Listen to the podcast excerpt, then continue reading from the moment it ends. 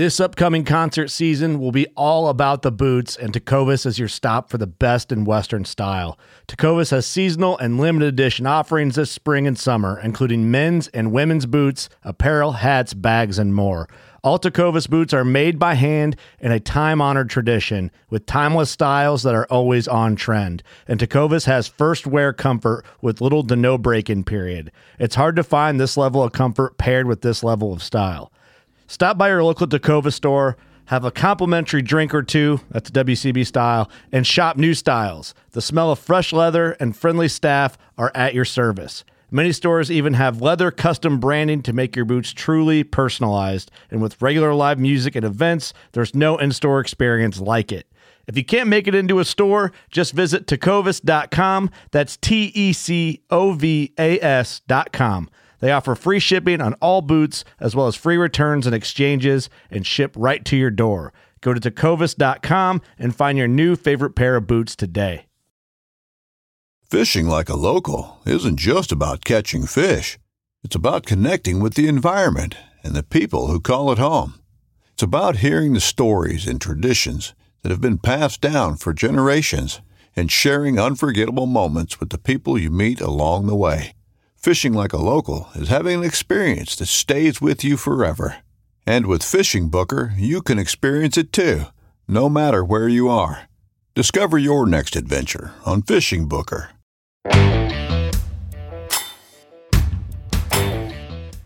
Hey, everybody, welcome back to another episode of the Journey Within podcast. Well, I am back at the home studio today, um, fresh off hunting down in Kentucky for the opener down there, which we always call it velvet season, but depending on the year, um, some deer in and out of velvets at that time. But my nephew Alec was able to take a great first deer with his compound, and my dad was also able to take a, a great hardhorn buck um, with his mission crossbow. So overall, it was a great great opening weekend. I unfortunately didn't get anything, but that's hunting, especially early season when you're hunting big deer. Um, I did want to get Joey Cheek on here today just to to talk about Salt River, how last season ended. Um, obviously, we can touch on that that first hunt this year. It was, I mean, everything went went great with that, and then then what the rest of the season looks like. How are you doing today, Joey? Doing great. Perfect, perfect. Well, give us before I hop into kind of your history, how you got into the industry and everything. Um, let's it's fresh on the mind. So, what was the recap of opening week down there this year? So, opening week, we we didn't really know what to expect this year because in Kentucky, normally we can start baiting June 1st Mm-hmm. which gives us basically three full months of baiting if we if we choose to. We usually don't start June 1st, but some places we do. We we could have started this time until August 1st, which only gave us one month to pattern these big deer. Mm-hmm. which I was a little hesitant, didn't know how that would turn out. And just like I was telling some guys, we had lots of nice deer, but we didn't have those jaw droppers like we had last year. Mm-hmm. So I was a little worried, but but I knew I knew we would have a good season, but I just didn't know that we were going to kill those giants. And we ended up killing one really really good deer. It was a big heavy deer that we actually had last year. He put on quite a quite a few inches. And I, if I remember right, I believe he ended up coming in grossing at 178 and some change this year, which was a phenomenal deer. Um, big, big, heavy deer. Of course, we had the deer that Alec killed was a super, super nice deer. Yep. It was a funny story behind that, and, and you know the story, but we have the property Alec was hunting on. We have lots of properties in the area, and we have another farm that's, by the way, a crow flies. Probably the two spots were probably half mile apart Mm-hmm. and I had someone hunting that deer, and he shows up over where Alec's hunting, and Alec kills him the first day, which is which is kind of funny. You know, you don't really think those big deer are going to move that much this time of year until the rut, but he sure did. So we killed last year. We for the for the velvet season we took 24 deer. This time we took 22. But I will say that as a as a whole, we killed more of those mid range deer, those Mhm. 140s, 150s Yep. than we did 125s, 130s, and I was really impressed with that. So, so overall, it was it was a great season.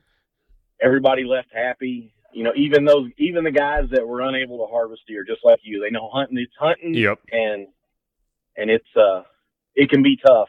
You know, we had we had southwest winds all all week, which for us is our predominant wind. Mhm. It's our, what we call killing wind.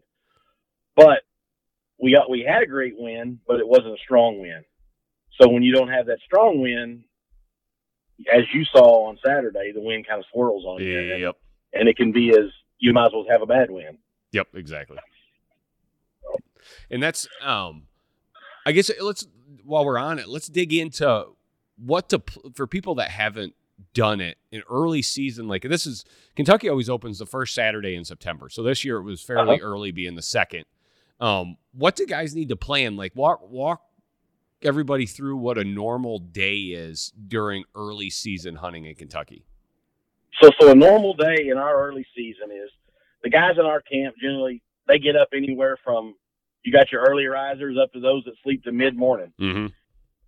We we get up, we we eat lunch, breakfast, whatever those guys want to do. They shoot their bows out at the camp. I sit down every day and look at the wind, and we go through all of our spots that'll hunt that wind.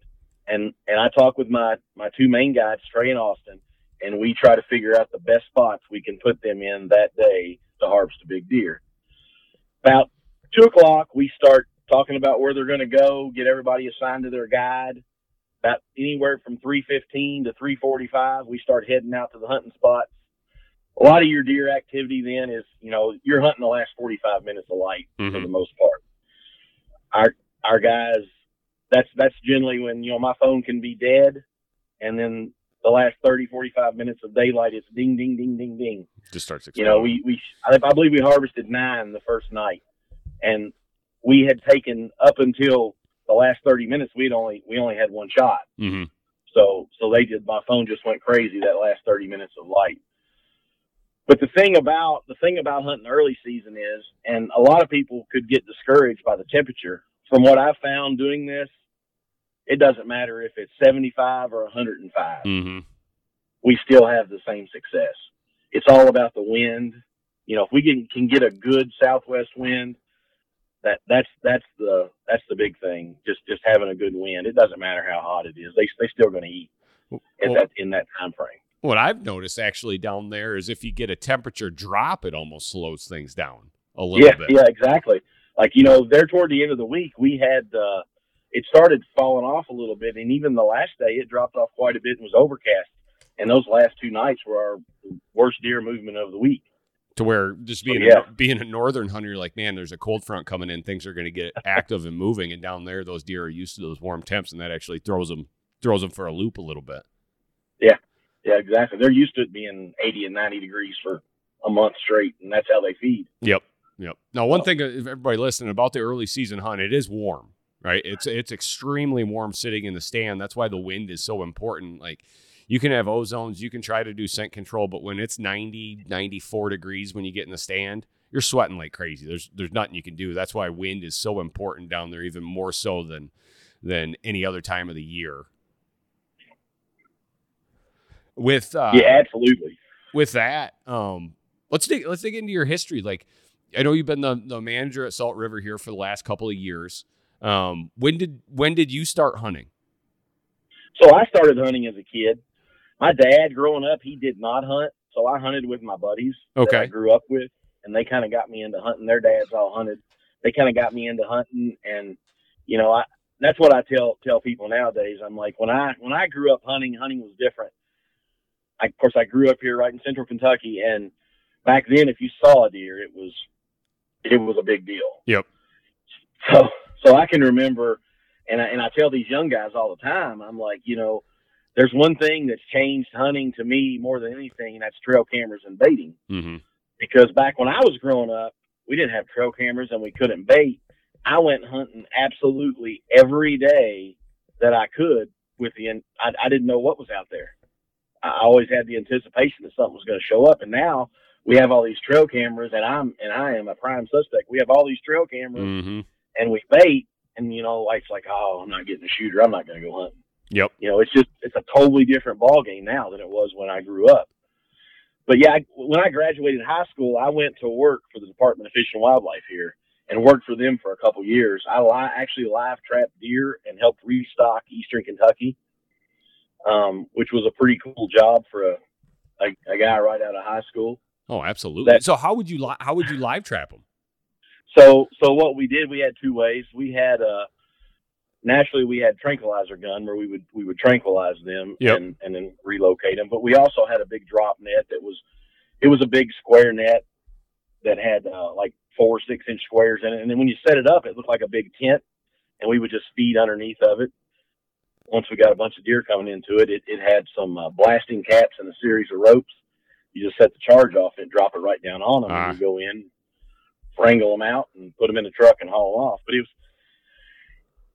I believe I I helped at the end there. I think we did about six six of the counties in East Kentucky that current that when we were doing it, they didn't. Most of them didn't even have a season back Mhm. then. That was in the early '90s. Yeah, it was it was a pretty cool job, and it really helped me learn a lot about deer and watch watching them. And as far as how to pattern them, I probably learned more from that job than than any than anything else. As far as here at Salt River, I I, I started helping about a year after George started Salt River. Okay. George and I have been friends since we were kids. So I started helping him about a year after and have helped him in, in a lot of different capacities. And a lot of times when George was on the road traveling or whatever, then I would run things for him. And I was at a stage in life where I owned my own business for 20 plus years Mhm. and I was ready to get out of that. And George needs to become more involved in buck bourbon, and someone needs to step in here. And he asked me, and I was like, "Absolutely, that sounds like what I need at this point in my life." So, Mhm. No, it all so that's where we are. all works all works out great. Oh yeah, I'm never looking back. It's it's. I tell people now, like I, my wife and I were, we were riding around at our at the Siege property one day, and I told her, I said, "Can you believe this is my office?" Yeah. I, you know, it doesn't get any better than this. And she said, "I'm envious because my office doesn't even have a window." Oh, So yeah. No, it's great and everything. Everything. Yeah. I don't know if for anybody that's that's listening. Um, I mean, Joey's hit the ground running with with everything. We've had some great changes and so forth, but client success and, and repeat bookings and so forth. That's why it's so tough to to actually get an open spot to come into that velvet season. Um, just great. I mean, like I. yeah, it's crazy. Like we probably we probably have 85 to 90 percent rebook. Mhm. It's just it's just crazy. And that's with that season. You know, when you move on to like gun season, I think gun hunters are a little different than bow hunters. We probably have, I'm going to say, maybe right at 50% rebook with our rifle hunters. Mhm. But what I find with them is they want to like, you know, they want to hunt Kentucky, then they might want to go to Kansas. Yep. They might want to go, you know, they, they like to jump around. Just bouncing around from state to state or Mhm. and may Yeah. come back. Yep, no, I'd, I'd agree that. Yeah. And the, the early season's so unique because for whitetail, there's only a handful of states. So when when Yeah. serious whitetail guys get at it and they're going to hunt three or four or, or even just one spot and then their home state, they want to hunt their home state when I mean most states open up October 1st and then, then you hunt the rut there. So it's so unique and so special to be open that early that it's it's starting their season early. For most of those guys in camp are hunting multiple multiple areas throughout the year, even if it's their state and neighboring state. That's but they like this one just because it's early. Oh yeah, there's there's a handful of places where you could go early and kill a big velvet deer or a velvet deer, but there's n- not any place that you could kill a quality of velvet No. deer. I don't think, and you know, it's it's it's a factory. That's, I mean, that's all I can say. Kentucky's Yeah. a factory for for these deer. It's it's crazy, and they just keep keep reproducing. So it's it's a good thing. Yeah, big deer, and to have such the success. Also, there are a lot of these states that have that early season. The success rates are so low in them that it's just just a tough hunt. Like you mentioned, Well, you mentioned deer numbers too. What what was the big change? Like how how did it go from Kentucky you were happy just to see a deer or a buck to to what it is now? I mean, I don't like I always say Kentucky's a sleeper state, but I don't think it's a sleeper state anymore because everybody knows that it just produces big deer year after year. I think people got so back in the early early to mid '90s, they they took a survey and they wanted to know if people wanted quantity or quality, and quality got chosen. That's when we went to be a one buck state, and from then on, it just exploded. So were you a two buck state before that? At one time, you could kill. It was really really weird. When you bought your tags, you had to buy them one at a time, Uh huh. and there for a few years, you could you could kill two bucks. You could kill one with a one with a bow and one with a gun. So it was it was really really weird. And once we went to just one buck, then I think it made people start thinking, okay, I have to be a whole lot more picky, Yep. and then it just exploded. It's it's crazy. I mean, it's to Well- think of what it is now to what it was 30 years ago is insane. So we've I a lot of my guests are from Michigan that I have on here, and we talk about deer hunting in Michigan all the time. We're a two buck state. When you buy a tag here, they actually give you you can buy the combo. They'll give you both buck tags, right?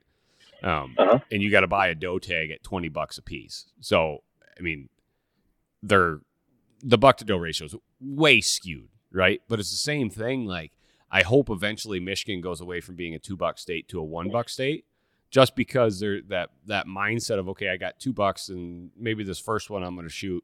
Eh, maybe it's not the one I really want, but I've got two tags, so I'm gonna get one, and then I'm gonna hunt the second one a little bit longer. I know my mentality. If I only had one here, past year that I've shot, I probably wouldn't have, knowing that I only have one. And again, now Yeah. that trail cameras are everywhere, and I mean I've got a ton of them in all my spots here. Um, I know what's out there. So it's like, well, I I know this may not even be one of the top three deer that I have on camera, but you know, uh, because I got two two tags, I'm gonna take this one and then I'm gonna go continue to hunt, and I would take that away. Um, Yeah. In my opinion, is we need to make it easier to uh, get doe tags here. I mean, there's no reason that a doe tag costs twenty bucks when when the ratio is so skewed. Um, what is it for a doe tag in Kentucky? So when you buy your original license, your your license actually comes with uh, an either sex deer, which you could kill a buck or a doe, and three doe tags Ah, with your original license. yep, which makes So a ton of sense. yeah, yeah, and then you can buy. We have our counties are zoned, so you can buy tags for Zone One counties that for fifteen dollars it'll give you two doe tags. Yeah. So, those in those Zone One counties, you can shoot unlimited does as long as you have the tags for them. Yep. Which those are our highly populated. They're either highly populated or our urban counties that have deer problems, you know, right along the edges of the cities. Yeah, right along the city, and there are too many Yeah. car deer accidents and so forth. Yep. Yeah. What would you say, like the areas to where Salt River goes? What's the buck to doe ratio? Like I know you guys do a, a, a ton of doe management throughout the year, and especially at the end of the season, which is great. But what do you think the ratio is? Man, I would have to say it's it's it's way out of whack. Even Yeah. even as, as good a success we have, you know. I would I would wouldn't venture to say that it's one buck for ten to fifteen does. I mean, it's crazy. We have, and, and that really varies by farm, but we have some farms that are. We have one particular farm. It's about a six hundred to seven hundred acre farm, and in our contract with the landowner, we have to take forty does off of it, and it's it's just absolutely crazy that you can just set in one spot. It's all a lot of open farm, you know, cropland Uh, and you can look in any direction and just see big herds of does. It's just way. But with with that being said, I think that affects drastically affects the quality of the bucks. I mean, they're competing for food, so that particular farm has some nice deer on it. But then you take another farm, for instance, that's in a totally different county, and when you set that farm, you might not see as many deer as you're going to see on on the bigger farm. But when you see bucks, they're big yeah. and we killed off of that farm last year. We took two booners off of that farm, but you don't you don't see the 40, 50 deer. You know, you might see four or five deer tonight. It's it's, it's different, big time.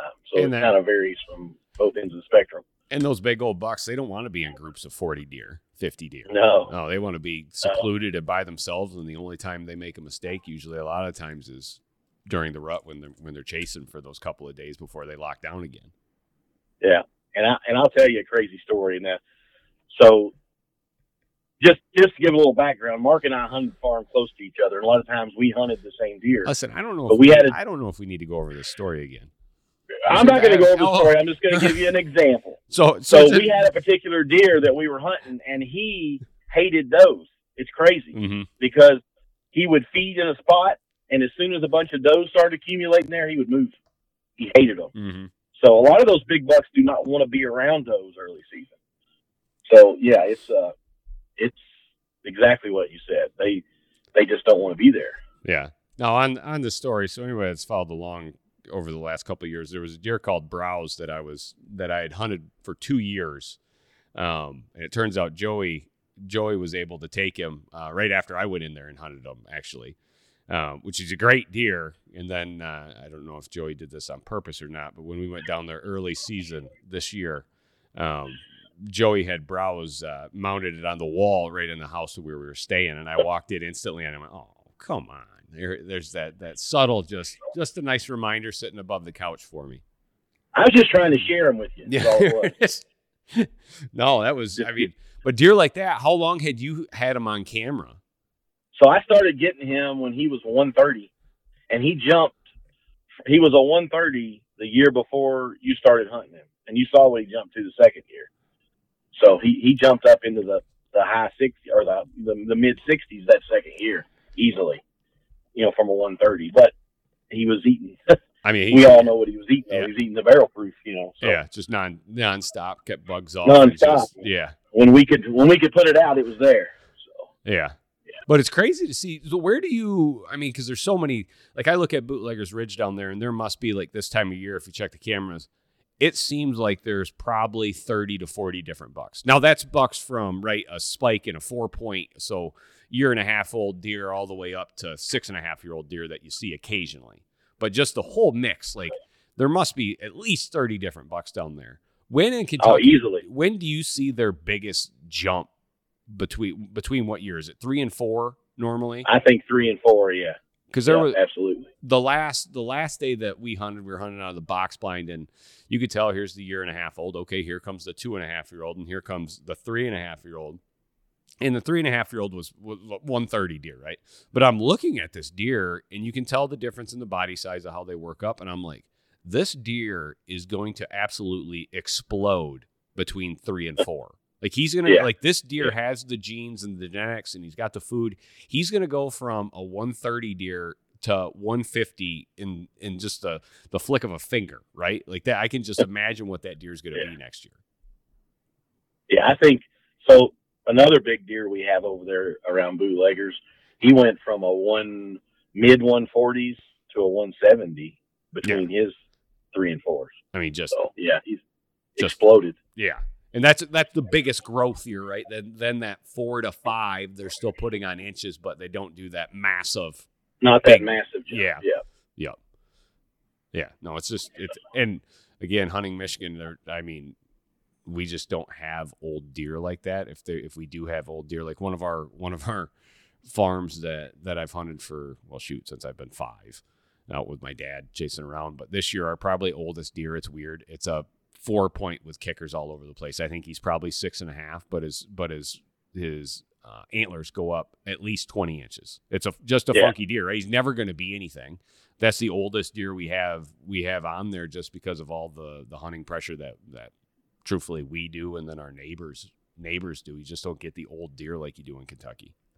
yeah, hunting pressure's key. I know every now and then we'll go into a farm and we'll lease it because our farms are kind of scattered out in a Mhm. few different counties here around us. And we'll go in and we'll look at a farm.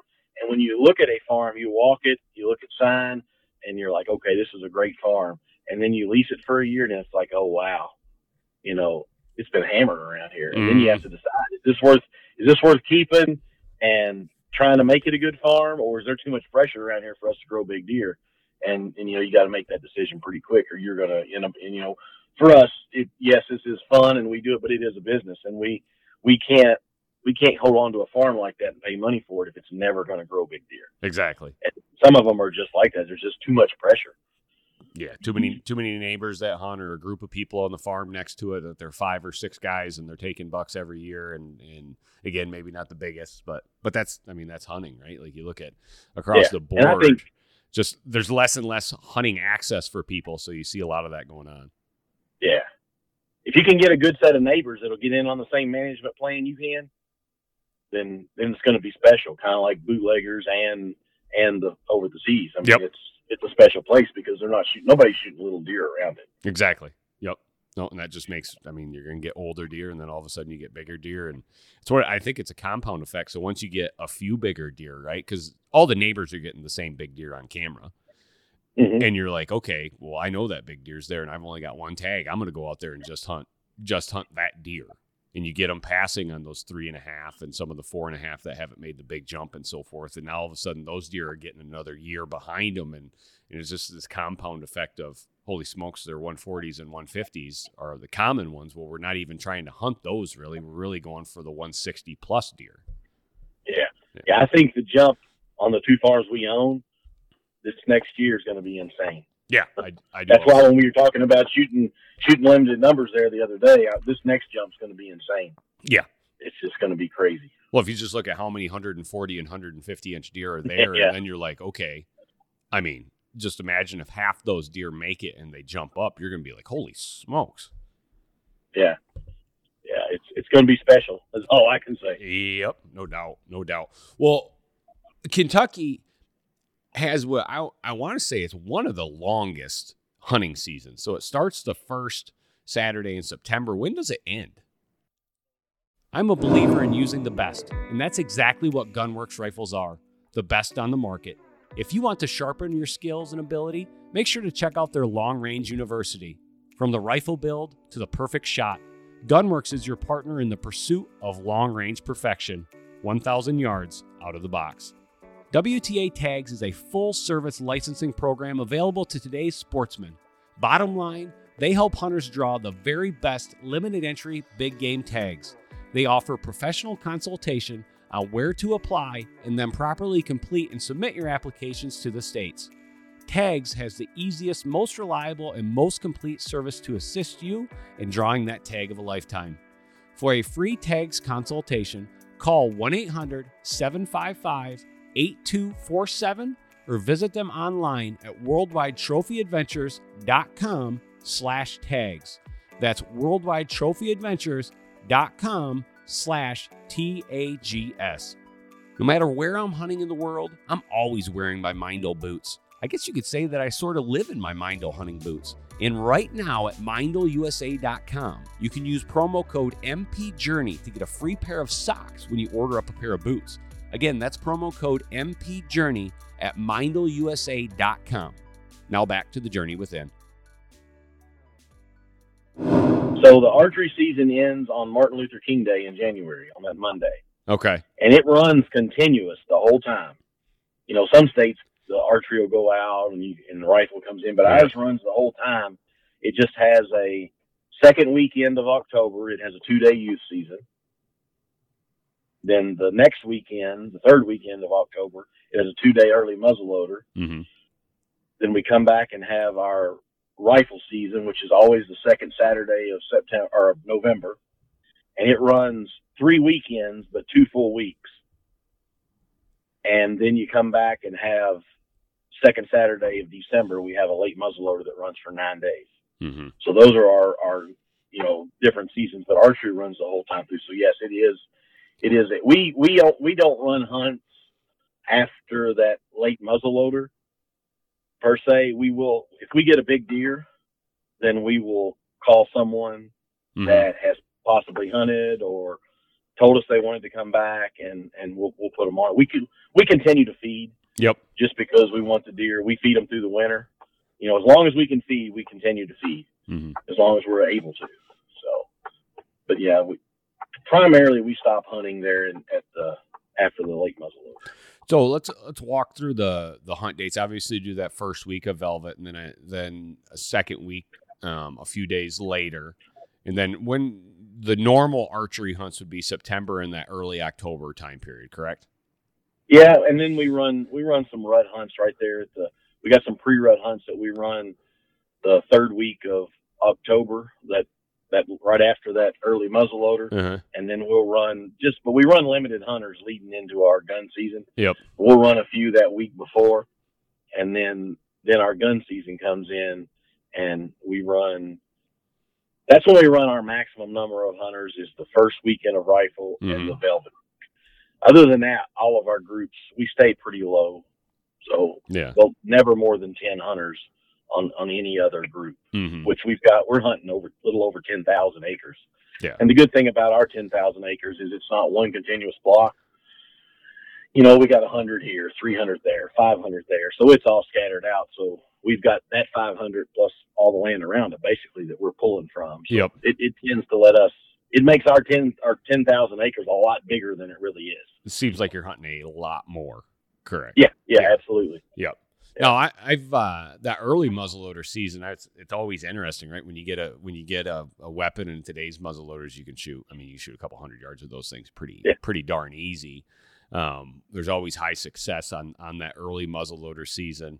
Um, rifle season's kind of like rifle season everywhere, right? You got a rifle, and and that opening day is Yeah. al- always always crazy with what what's gets shot and so forth just because it's the first day with with rifle season and just like anywhere there are a lot of hunters in the woods. So you may you get a bunch of deer that you've never seen before because they got bumped off the neighbors or bumped from a couple miles away or or they were chasing the night before and got stuck somewhere that they weren't weren't used to. And then a hunter bumped them and and always crazy that one. But that late muzzle muzzleloader also um always such a good one right? Because it's starting to drop Oh yeah, starting to drop in temperatures and those deer are through the rut now and they're just they're trying to put weight on for winter and what will happen with that late muzzleloader is, so I would say this is just a, a guess for me, but after rifle season ends, I bet seventy five percent of the people quit quit baiting because they just don't hunt. yep So we continue to bait. So you would be amazed the number of good deer we pick up going into that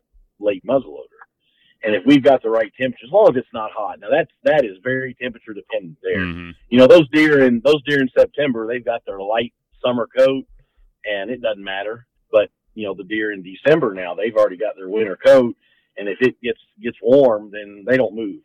But if you've got decent temperatures, it's it's a it's a banger. You know, we had uh, we killed some really big deer in that last year.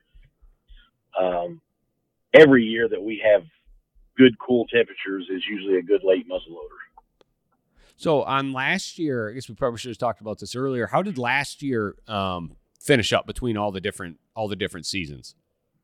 So last year for a whole, we ran our velvet season last year. We we killed 24 deer.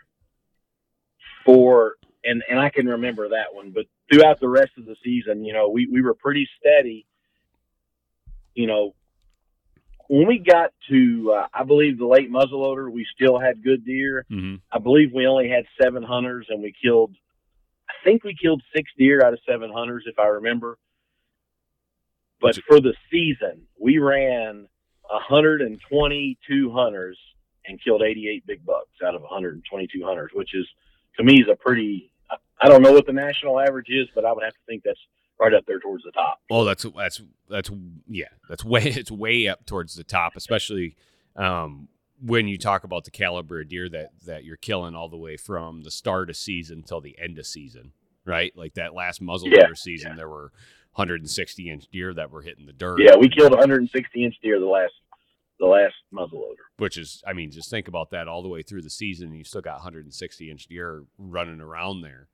Um, Yeah. which is crazy. But then all of a sudden, like I, I tell everybody on archery whitetail hunts, a true success. Like everybody says, well, it's 50 percent success. I'm like, not on big deer, it's not.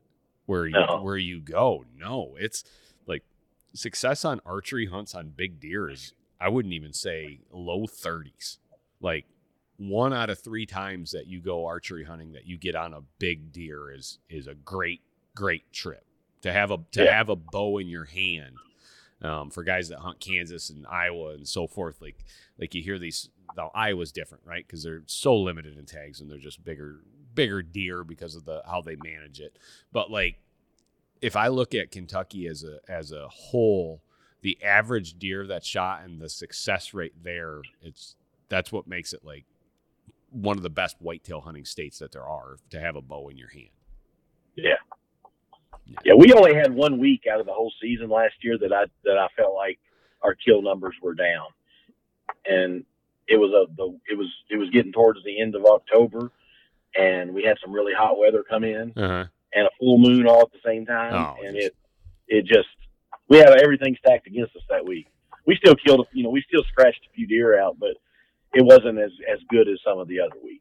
No, and that's that's just a recipe for deer showing up in the middle of the night is what that is. Yeah, exactly. they're there. They're there, but they're not. They're straight nocturnal at that point in time.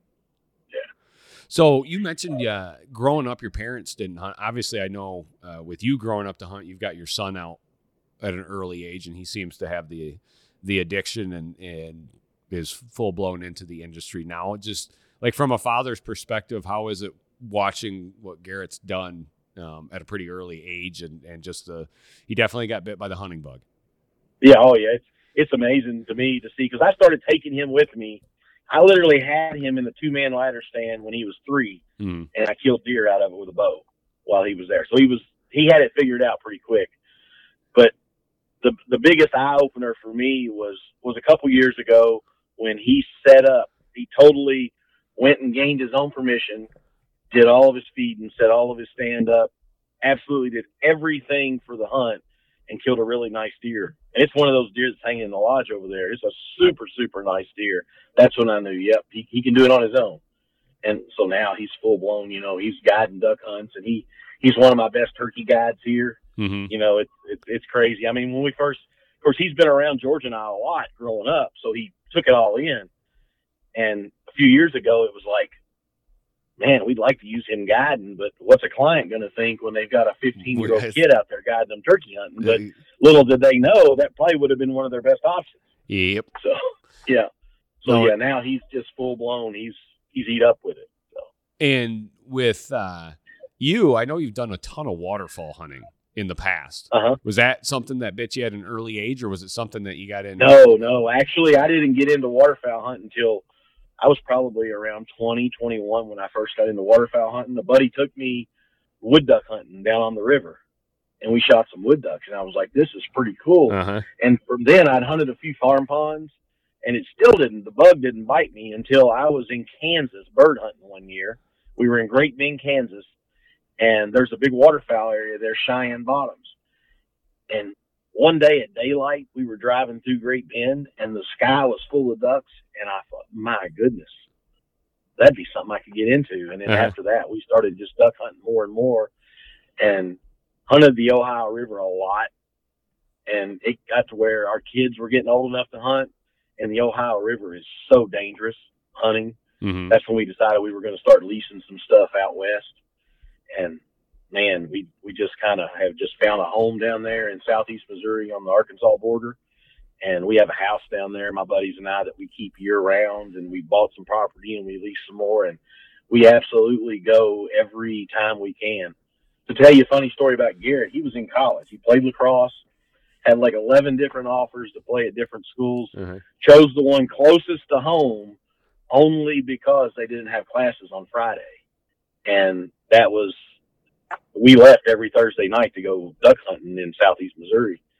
And that was the whole reason. They told him going into fall that he was going to have to practice mandatory practices all winter, Uh-huh. Monday, Wednesday, and Friday. And he says, no, That's that's uh, just. I've played good. enough lacrosse in my life, and I'm chasing ducks. And he he quit quit lacrosse then, and then he went uh, finished the semester out in school, but then got the opportunity to uh, intern under Joel Strickland Mhm. for five months and learned a lot.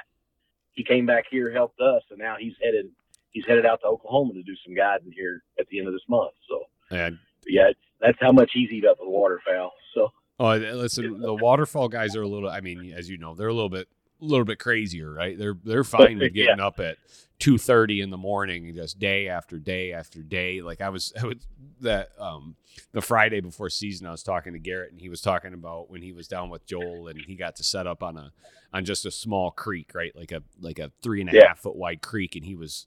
He was just explaining how it wasn't about going out to get the limit, but he shot three greenheads off this creek that was three and a half feet wide. Like he he Yeah. got he got ducks to come into the little spread that he set up there, and I'm sitting there and I'm just shaking my head, going, "Oh boy, he's definitely he has got it. He is he is Yeah. going to be waterfowl hunting as much as he possibly can throughout the season. But he's just a he's a he's a kid that when you're sitting there and talking with him and and getting to share a blind with him, you're you're going to really like your time together.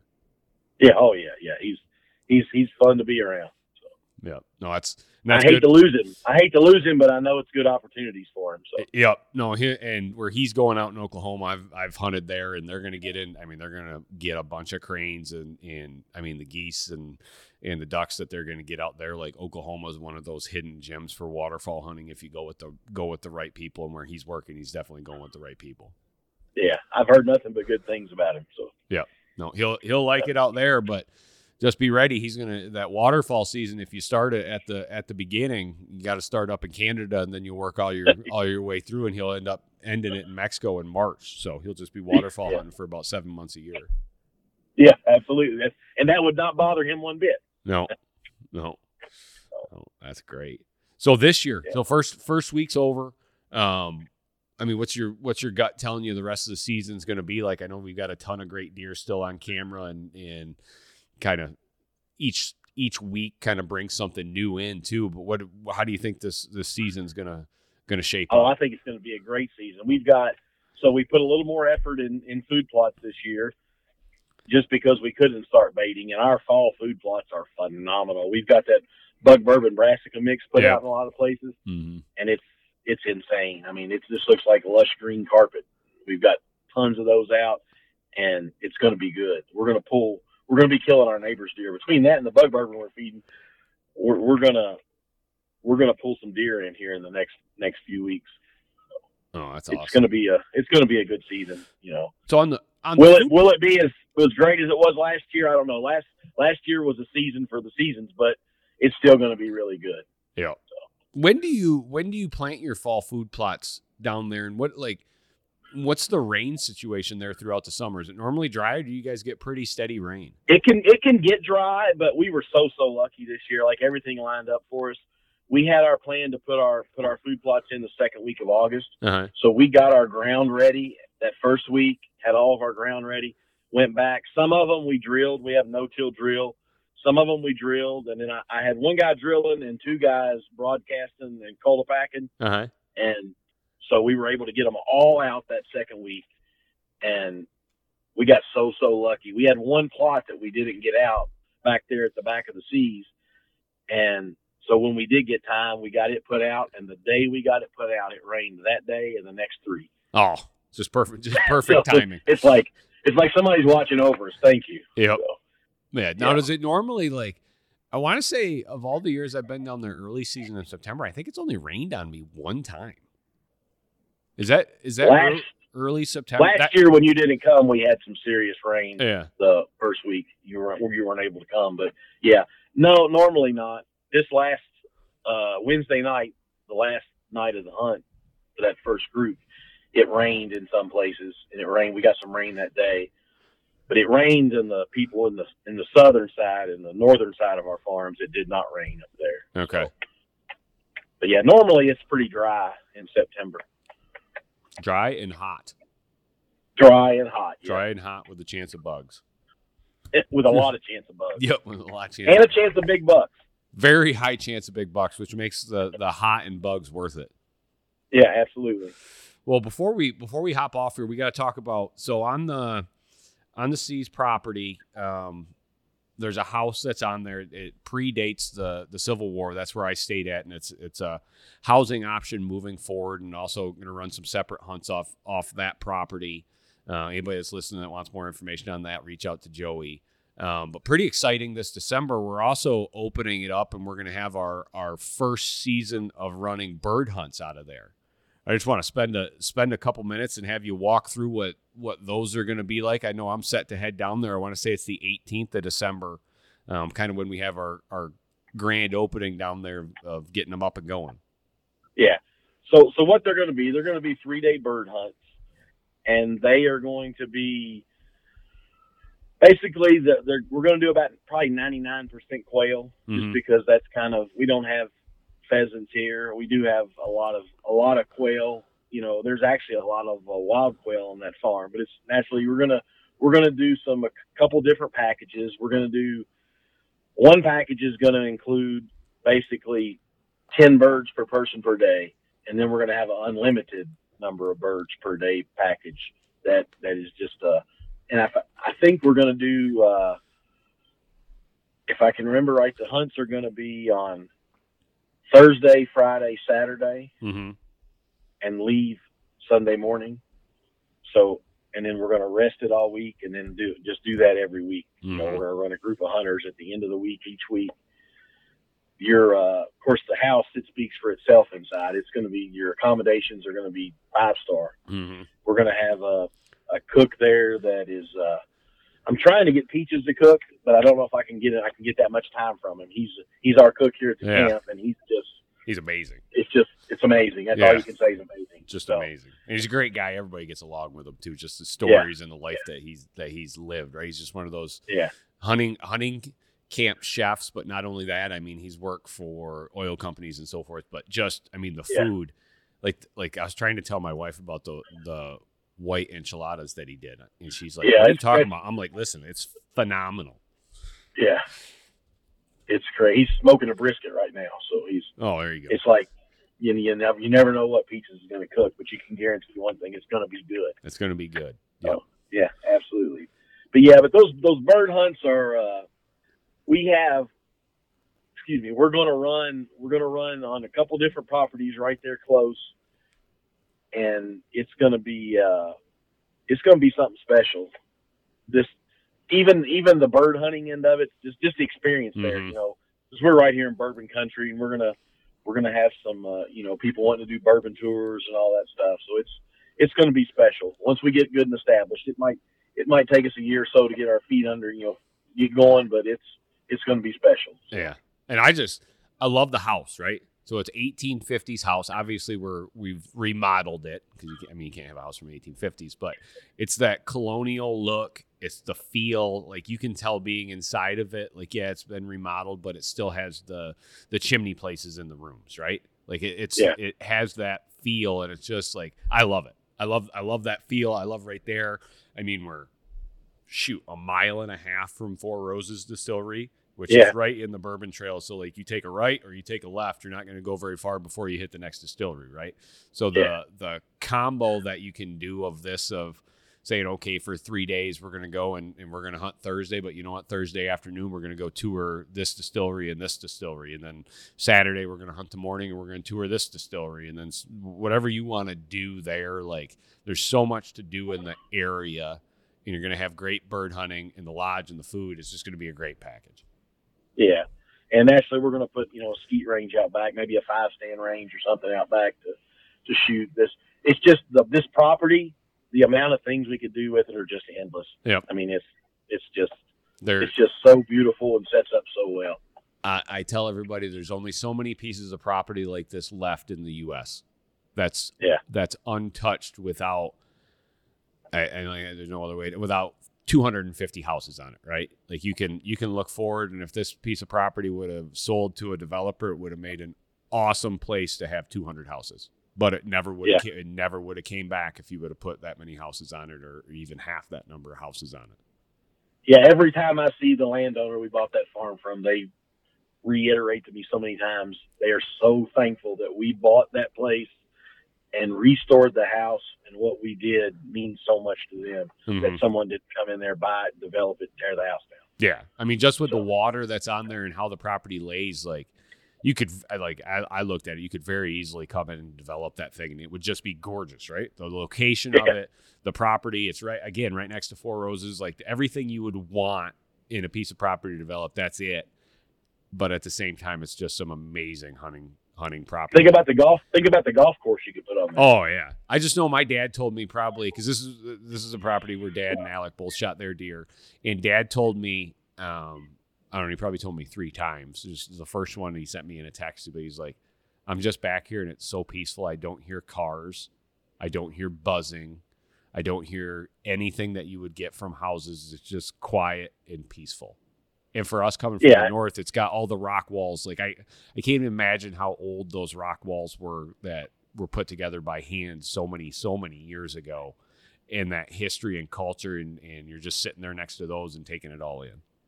and, and that's one thing we wanted when you know when we talked about buying it when we originally looked at it back there where your dad was hunting there were some white poles out in the field and Mhm. ryan asked what are those and they're like well that's that's going to be the property line he goes what's going to be on the other side of it well they're going to develop that for they're going to sell it off in lots and he shook his head no no they're not Yeah. we're going to expand to, to the end of that yeah so we and i think that made that's that was the best decision we made because it just kept that buffer against us.